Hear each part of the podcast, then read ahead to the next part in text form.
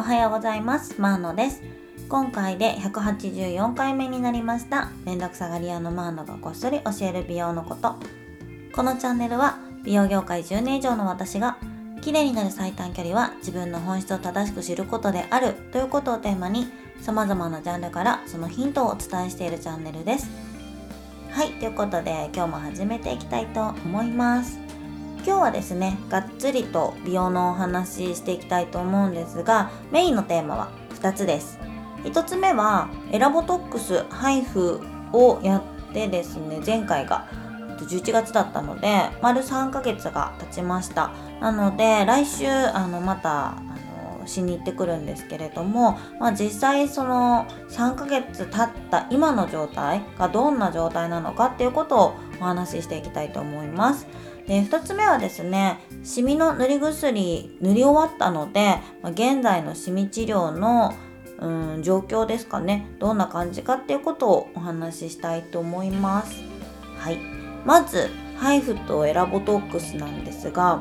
前回ですねじゅういちがつの前半に、えー、とエラボトックス配布はですねじゅういちがつのさんしゅうめぐらいに受けたんですね。で、その前、えー、と本当はさんかげつにいっかいがいいとされていたにもかかわらず、調子が良かったのでごかげつ空いちゃったんですよね。そのせいでそのごかげつまえに配布とエラボトックスを受けた時と変わらないぐらい、まあ、髪締めは元に戻ってたし、なんかたるみも感じてたっていう状態で打ちました。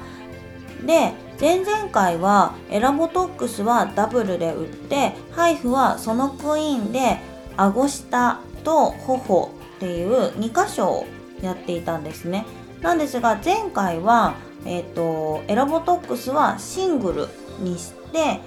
要は半分の量ですね。で、配布は湘南美容外科で、湘南美容外科の、あの機械ウルトラリフトプラス配布っていうのを全顔プラス首で受けました。なので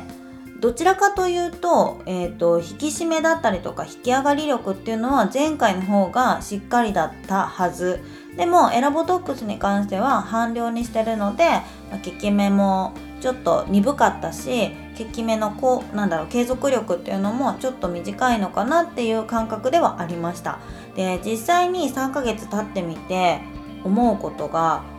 まずね、エラボトックスはもう完全に切れましたね。あのにかげつはんぐらいからもうちょっと顎がしんどくなってきてて、うーんやっぱりちょっとダブルの方がいいんじゃないかなっていう印象でした。にかいさんかいぐらいはやっぱダブルでやって、その後シングルにするべきだったかなっていう感じです。なので次回というか、まあ、来週なんですけれども、えーと、来週はダブルに戻そうかなとちょっと思ってます。そして配布です。配布って今までも何回もお話をしてきているんですけれども、施術後すぐに効果が出るわけじゃなくて、施術後のさんかげつごが一番引き上がると言われているんですね。なので直後ももちろん引き上がった感じはあるけど、徐々に徐々に効果が出ていって、まさに今一番効果が出てないといけない時期なんですよ。で、そこから落ちてくるから早めに打って、えーと、この効果を継続させましょうねっていうのでさんかげつにいっかいなんですね。なんですが今回はね、全く配布の効果を感じてません。前回ごかげつ、まあ、ごかげつめではさすがにもうあかんなって思ってたけど、さんかげつよんかげつめはめちゃくちゃ調子良かったんですよね。なので今のそのさんかげつめっていう状態であれば、まだまだ引き上がってるなっていう体感があってもおかしくないはずなんですね。さらに言うと、前回って全顔って顔全部、額からあの顎下までと首までやってるわけだから、そのクイーンで顎下と頬だけやった時よりもなんか全体が引き上がっててもいいはずなのに、それがないんですよ。で、ここで考えられるのは配布の出力問題と機械の問題、あともう一つがうんと施術者の腕っていうところですね。腕っていうとちょっと、まあ、語弊があるんですけど、センスみたいなとこかもしれないです。あの機械ってエステでもそうなんですけど、やっぱりね当てる人によってだいぶ違うんですよね。同じ出力で同じなんだろうな当て方をしても、そのほんのちょっとの当て方、角度だったりとか感覚だったりとかによって全然効果って違ってくるんですよね。ただその場合は同じ機械でやった場合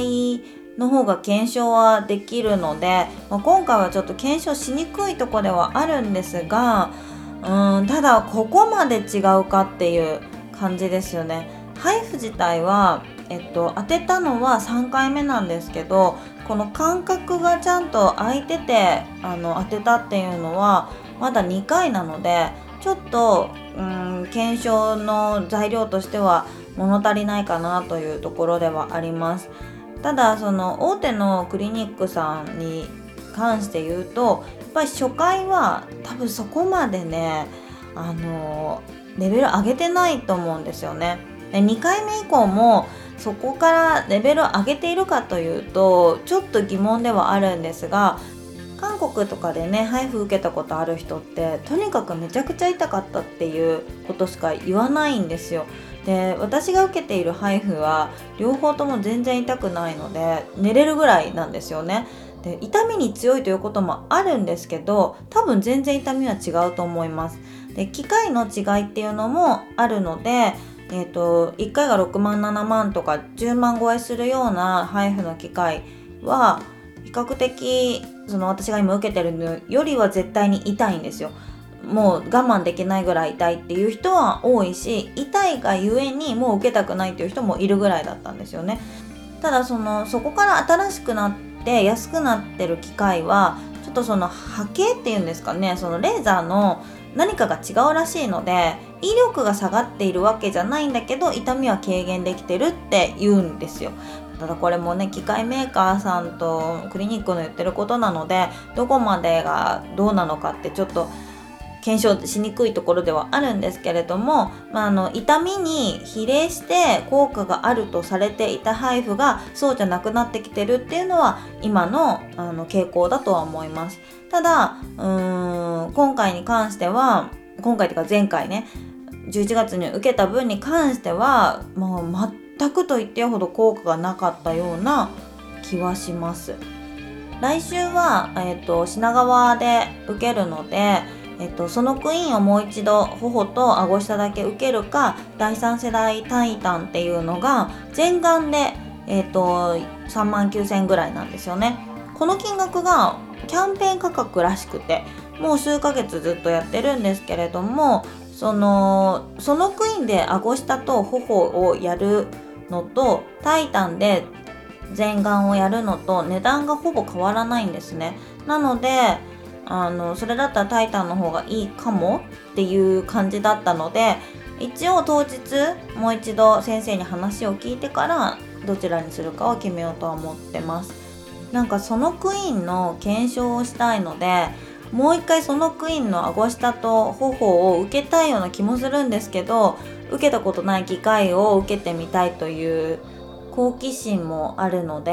まだちょっと決めかねてはいるんですけどね。なので、まあ、受けてからまたあのレポートはしてみたいと思います。一番比較したいところは直後はもう効果というよりは痛みかなとは思いますね。だから今回タイタンを受けた場合はその一番最初に受けたそのクイーンとの持続性の差だったりとか効果の差っていうのを比較すると思いますし、もしそのクイーンを受けた場合はその一番最初だったからあんなに体感があったのか、にかいめ以降はあんまり効果を感じないのかっていうところが検証ポイントになるんじゃないかなと思います。そして本日ふたつめのトピックのシミ治療ですね。シミ治療の塗り薬をじゅうにがつの末に始めましたということで配信していたと思うんですが、その塗り薬がハイドロキノンっていうあのハイドロキノンとトレチノインってふたつ塗り薬がある中のハイドロキノンだけを私は塗ってました。まあ、これは品川美容外科で買ってるものなんですけれども、えー、と品川の場合はトーニング治療っていうレーザーをね当ててる間はトレチノインはあの塗らないでくださいということだったので、ハイドロ機能だけになってます。でトリチナリね、取り扱いもしてないしね。でハイドロ機能がいっかげつからいっかげつはんで使い切ってくださいという、ものすごいちっちゃいものにはなるんですが、それが昨日あの完全に使い終わりました。私の場合はあのシミがですね、乾パンなのか普通のローハンというね、あの光だったりとか紫外線によるシミなのかっていうのが怪しいところに怪しい感じで出てるので、乾パン治療としてレーザートーニングを選んであのやっているんですけれども、今ねレーザートーニングをななかい受けたところで、次がはちかいめになります。いちクールがろっかいなので、まあ、今にクール目っていうところなんですね。でろっかい受けてみてどうかっていうとね、うーん正直その自分が気になってるシミはなくなってはないです。うーんなんか乾パンじゃないんじゃないかっていう疑問すら出てきてるぐらいです。じゃあ、あのレーザートーニングが全く効果がないかっていうと、まあ、そうでもないと思うんですよね。で大学の時に私結構ニキビすっごい頬に出ていて、でハーブピーリングでニキビ跡だったりとか、その皮膚のボコボコだったりムラだったりっていうのはだいぶ綺麗になってた方だったんですが、海外にねいる間日焼け止め塗ってたんですけど、化粧をあんましなかったせいなのか、さんじゅうだいぜんはんの時まで気になってたそのくすみだったりシミっていうのからははるかに気になるレベルまであの濃くなったのはさんじゅうさん、よん、ごのこのさんねんかんなんですよね。でそこの時に下にうずいてたシミだったのか、本当年齢的なものなのか、海外で過ごした時の紫外線の問題なのか、どれが本当にあの原因かわかんないけど、なんとなく顔全体のムラみたいなはあったんですよ。でそれがこのレーザートーニングをすることによってハイドロ機能との併用でちょっとマシになった感はあります。それはね、ハイドロ機能を塗り始めた時に赤みが出てたっていう話もしてたと思うんですけど、それが全く出なくなったんですよね。なのでそこはなんか落ち着いてきたのかなっていう印象はありますね。でレーザートーニングも一番最初の頃ってやっぱりハイフとかではないけれども、その微量でもレーザー当ててると肌の質が良くなったり、キメが細かくなったりとか、肌の調子が良くなるんですよってことも言ってたと思うんですよ。でもねさんかいめ以降ぐらいからほぼほぼ何も感じなくなりました。もちろん痛みは感じるんですよ、レーザーの。だけど直後に肌の調子いいなっていう感じはなくなりましたね。それが慣れなのかわかんないですけど、まあ、慣れでしょうね多分。だからうーん今はどちらかというとシミも気になるんですけれども、それよりもこうたるみだったり毛穴だったり、肌の乾燥もしてるから余計にこう毛穴が目立ったりとかするので、どちらかというとシミよりたるみが気になってるっていう感じですね。でトーニングに関してはやっぱり乾パン治療にはやっぱトーニングって言われてるんですけど、本当のローハンだった場合っていうのはもうスポットでシミ取った方が早いんですよね。だから次がはちかいめなのでじゅうにかいめまではち、きゅう、じゅう、じゅういち、じゅうに、ごかい、うーんあとごかいやるかな、どうだろうな。まあ、ちょっともう少しやってみて微妙だったらあのスポットに切り替えようかなっていう感じです。えー、飲み薬はトラネキサム酸はにかげつめ飲んでます。なのでじゅうにがつの末から飲み出して丸いっかげつで、その次にかいめも処方してもらって、今もいちにちさんかい飲んでる感じです。これは体感とか多分ないと思うので、これからあの出てくるであろうシミに対して効いていると信じるだけかなという。なので、まあ、お金が大丈夫な限りは飲み続けるんじゃないかなっていう感じですね。他のものとのバランス見ながらあの続けていこうかなっていうところです。いやーシミはほんと難しいですね。なんかお金をかければかけるほど綺麗になるっていうわけじゃないので、うーんスポットで焼いてその瞬間は剥がれて綺麗になっても戻り染みって言って、そこからまたシミが出てくるっていうことだったり、乾板だったら濃くなってしまうっていうそのリスクがあるけど、一瞬はその抜けることによって体感的にはね綺麗になったって思えるじゃないですか。でもトーニングの場合それもないので、なんだろう、ただただお金払ってるっていう感覚になりやすいですよね。だからシミ治療って心とお金に余裕がないとやっぱ続かないなとは思いました。それにある程度シミって薄くなったら、まあ、化粧でどうにかなるってなるじゃないですか。だからそれよりもその化粧で隠せないほうれい線だったり、あのたるみの部分の方が今は目に見えて気になるなという感じではありますね。なんかやっぱにじゅう代後半の時よりそのたるみのこう実感がやばいですね。ああやっぱもう老けたなっていうのが分かっちゃうので、やっぱそっちにお金かける方がいいなっていうのは思ってます。であとはもう冬の乾燥に加えて、このいちねんかんクリニックでの強めのレーザーをいろいろやってたのに保湿対策が足りてなかったっていうのが、たるみをもっとこうひどくしたのと、ボトックスもちょっと切れるのが早かったというか、もうシワが目立つのが早くなった原因じゃないかなっていうのも今回は思いました。なのでレーザーとかそのクリニックで受けるものってあくまでスペシャルケアなんですよ。なので大事なのはやっぱり日頃の保湿だったり美容液だったりとかのケアをある程度やってて、そこにスポットでスペシャルケアを加えることでよりあのアンチエイジング効果っていうのを持続させれるっていうものなんですよね。もう美容液にすっごいお金をかけろというわけではないけど、ほんと基本的な保湿とかあのパッティングとかそういうこと